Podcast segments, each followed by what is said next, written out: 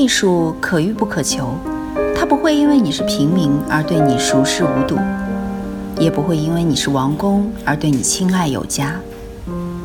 与同听艺术，带你感受艺术的奥秘和热情的世界。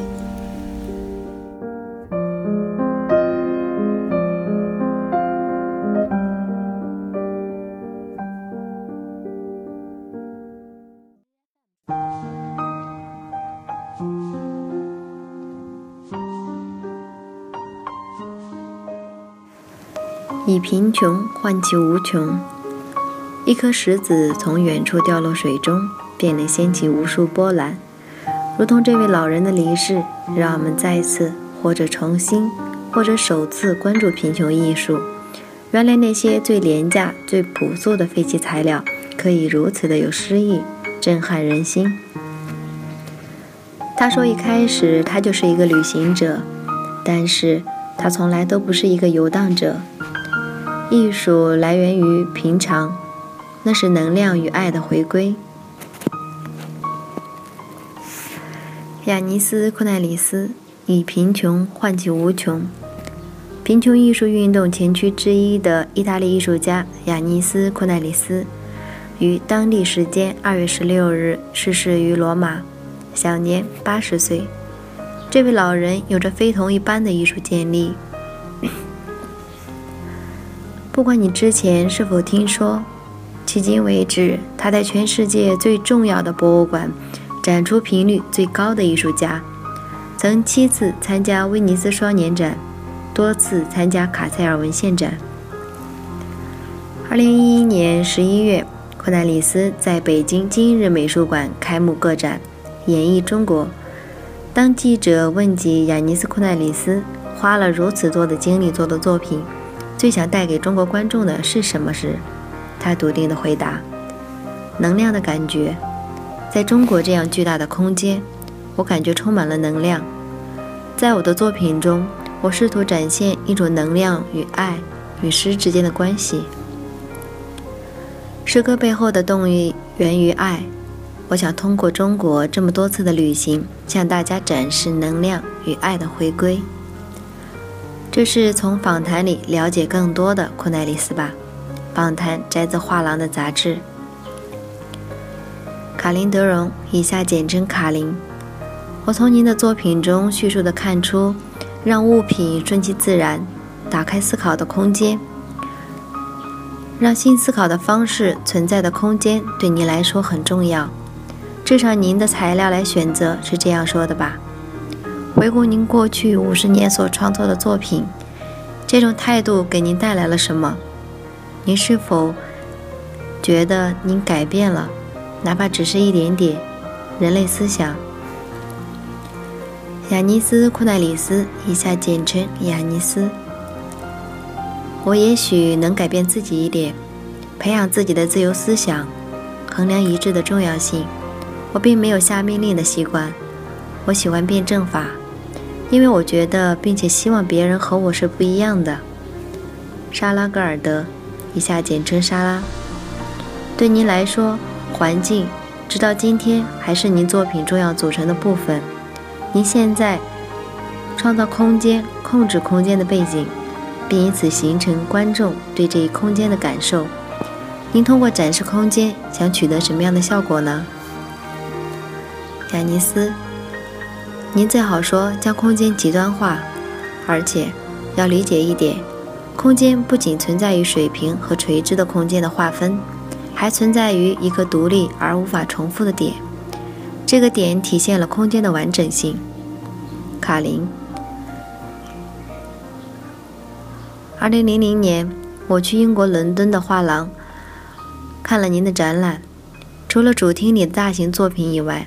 展厅的其他部分摆满了很多小作品，那些布块被简单的挂在某个地方或放在某个角落里。走在它们中间，像是在探险，在空间里航行。这让我意识到空间的各个方面，空间本身的多大程度上让您所创作的作品。雅尼斯，我一开始就是一个旅行者，但是。我从来不是一个游荡者，我到哪里去游荡呢？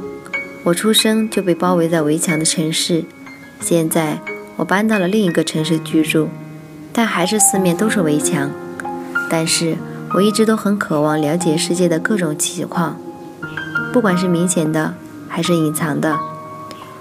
通过旅行，我发现建筑空间能够给我的作品带来很多的可能性。我刚开始关注的是人，后来很自然地转向了房间，将一千克的煤。放在靠角落的合适的位置，将空间极端化。卡林·海德格尔在他的艺术作品的本源中谈到了梵高的鞋子。鞋子有鞋子的功能，但是穿的久了，鞋子就破了，失去了它们存在的理由。鞋子的真实或存在被隐藏了，因为你不会想到这一点，你只会把它穿上。海德格尔在文章中说：“梵高的画揭开了这些鞋子背后的一个真实，而这对于他来说正是艺术的意义。梵高画鞋，但你仅仅是将鞋直接放进作品，似乎改变了物品的意义，但同时也改变了你放鞋子空间的意义。这种放置的艺术对你来说意味着什么？空间和意义如何产生联系呢？”您的视角在这当中发生了什么样的作用？雅尼斯，弗朗兹·克兰的画作中没有视角和阴影，他采用黑色的标识空间，创造了一种非描述性的图像，这是画布所提供的空间。此外，还有历史性的建筑以其空洞所展现的空间，这种建筑把自身提供给画家。把容量条件加给他，让他建构非具象性图像。现在没有法画维纳斯的降生了，但是我还是可以把鞋子放在一个位置，将空间极端化。这无疑能够创造一个视角。莎拉，六十年代初期，您开始把现成的雕塑品引入了您的作品。您为什么要这些现成品？为什么将它们融入到您的艺术呢？雅尼斯，鹦鹉并不是物品。我从来不认为我的一千克煤是材料。我用它们来给作品增加分量。碎片并不是材料，它们有自己的故事，因此，它们就像逻辑和情感的容量一样属于我们。它们揭示了失去完整性和不可明灭性的剧情。这种是一种倾向。而是一种明暗搭配所产生的张力。这种明暗搭配体现在从左到右写在地铁字板板上的字母上。这个独白里没有什么新的或者未来主义的元素。卡林，您似乎喜欢大型而大胆的讲述，经常创作一些巨大的作品。我想您的过去可能是自己做这些东西，但现在。可能不得不找人帮忙，一起做。我最近和阿诺尔夫·莱纳讨论，他这届威尼斯双年展个人结构展览在本博宫举行。创作的作品对他来说，让别人去执行他的理念是无法想象的。这就意味着，由于受到了身体和年龄的制约，他只能创作小型的作品。您怎么看待衰老和体力减弱的问题？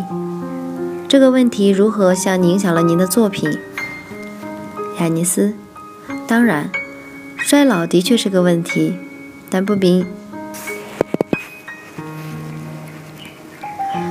但并不影响大型作品的创作。我觉得我就像一个杂技演员，我经常想到华托的话：只要我还有力气。我就要抽时间和我戏剧界的朋友一起去一座美丽的小岛，因为画家是不用词语的戏剧家。卡林，我在伦敦泰特现代美术馆看到了您的作品《无题》，作品里是一位大提琴家，一幅写着乐谱的画面前演奏。有人说，这幅作品中。您注重平衡历史和当代经验，用音乐主题来调节记忆和当下的即时性之间的关系。您经常会在作品中使用过去的物品，这些物品会在接下来几年继续在你的作品中出现。在您看来，过去、现在和未来如何相互联系？此时，在这种程度上受到了过去和未来的影响吗？雅尼斯，我小的时候学了几年小提琴，现在还记忆犹新，所以。我时不时的会找机会把乐器放到舞台上，这是我童年的记忆。卡琳，创造或改变空间对您的作品来说似乎很重要。希腊哲学家普罗塔戈拉曾说：“人类的一切事物是用度来衡量。”这种说法可否用您来描述您的作品呢？您是否从人类的角度来对待您重要激发？或者改变或者定义的空间，对您来说，作为人意味着什么？雅尼斯，做人首先要呼吸，然后要爱人和被别人吸引。我对他人感觉兴趣时，甚至会坐上火车直接去拜访他们。我渴望靠近他人，并发现什么感动着他们。这种渴望已经到了不可抗拒的程度。它和空间是相互连关联的。空间受到文学遗产的影响，不管它是一座教堂、一座废弃的工厂，还是一间教室。卡琳，自由似乎是一直您作品中重要的元素。您创造的作品多种多样，包括字母、节日、马、鸟、堵着的门。您作为一个人。似乎始终能够自由地发展自己，而不觉得受到于受制于社会。现在，经过多年的创作，您的装置已经很容易的识别，让人一看就知道是库奈里斯的作品。您是否觉得还有什么改变的自由呢？您是否还能发现新的事物呢？雅尼斯，我并不是走非正式画家的路线，这对我来说从来不是一个问题。此外，单色调和单方向的极端主义远非旅行者富有创意的存在状态。我还没有到说最后一句话的时候呢，卡琳。二零一一年威尼斯的法尔图尼博物馆，我看到了您的一幅作品。这件作品仿佛挡在门口前，这当然让我感到好奇。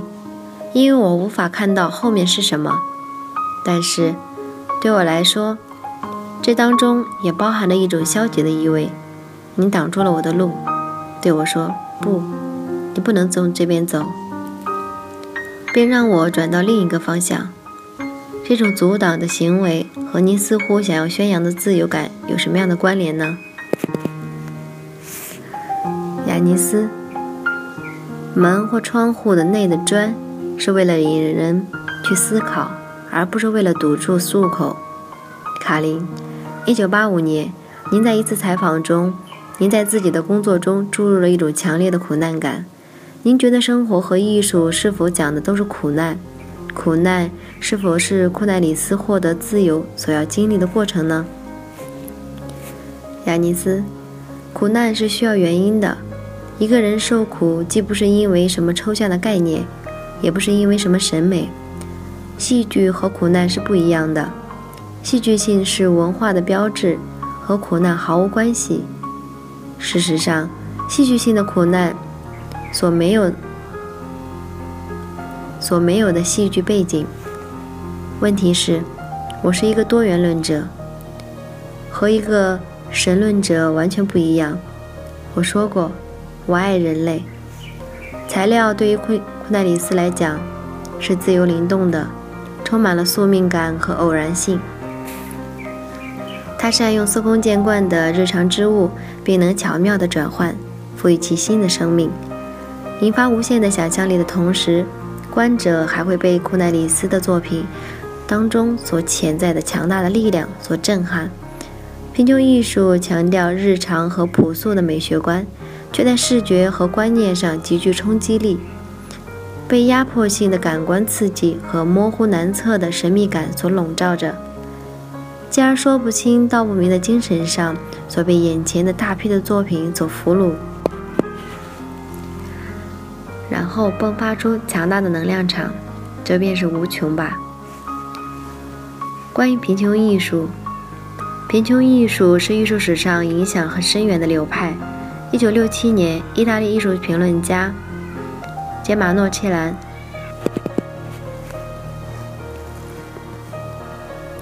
曾在日纳亚的波特斯卡画廊组织了一场以“贫穷艺术的空间”与展览的命。切兰用“贫穷艺术”一词概括了当时意大利年轻艺术家的艺术风格与创作方式：用最廉价、最朴素的材料，用树枝。金属、玻璃、编织、石头等作为表现的媒介，进行拼贴、剪切，迭代摆脱了冲破传统高雅艺术的约束，并重新界定艺术的语言和观念。这种以原始而朴质的物质材料构建的艺术方法和形态，被认为是观念艺术的一个流派。感谢您的收听。我是雨桐听艺术的主播刘芳，把你愿意分享的文章发给我们，我们会分享给更多的人。也可以在我们节目的下方，或者是在我们官方的微博给我们留言。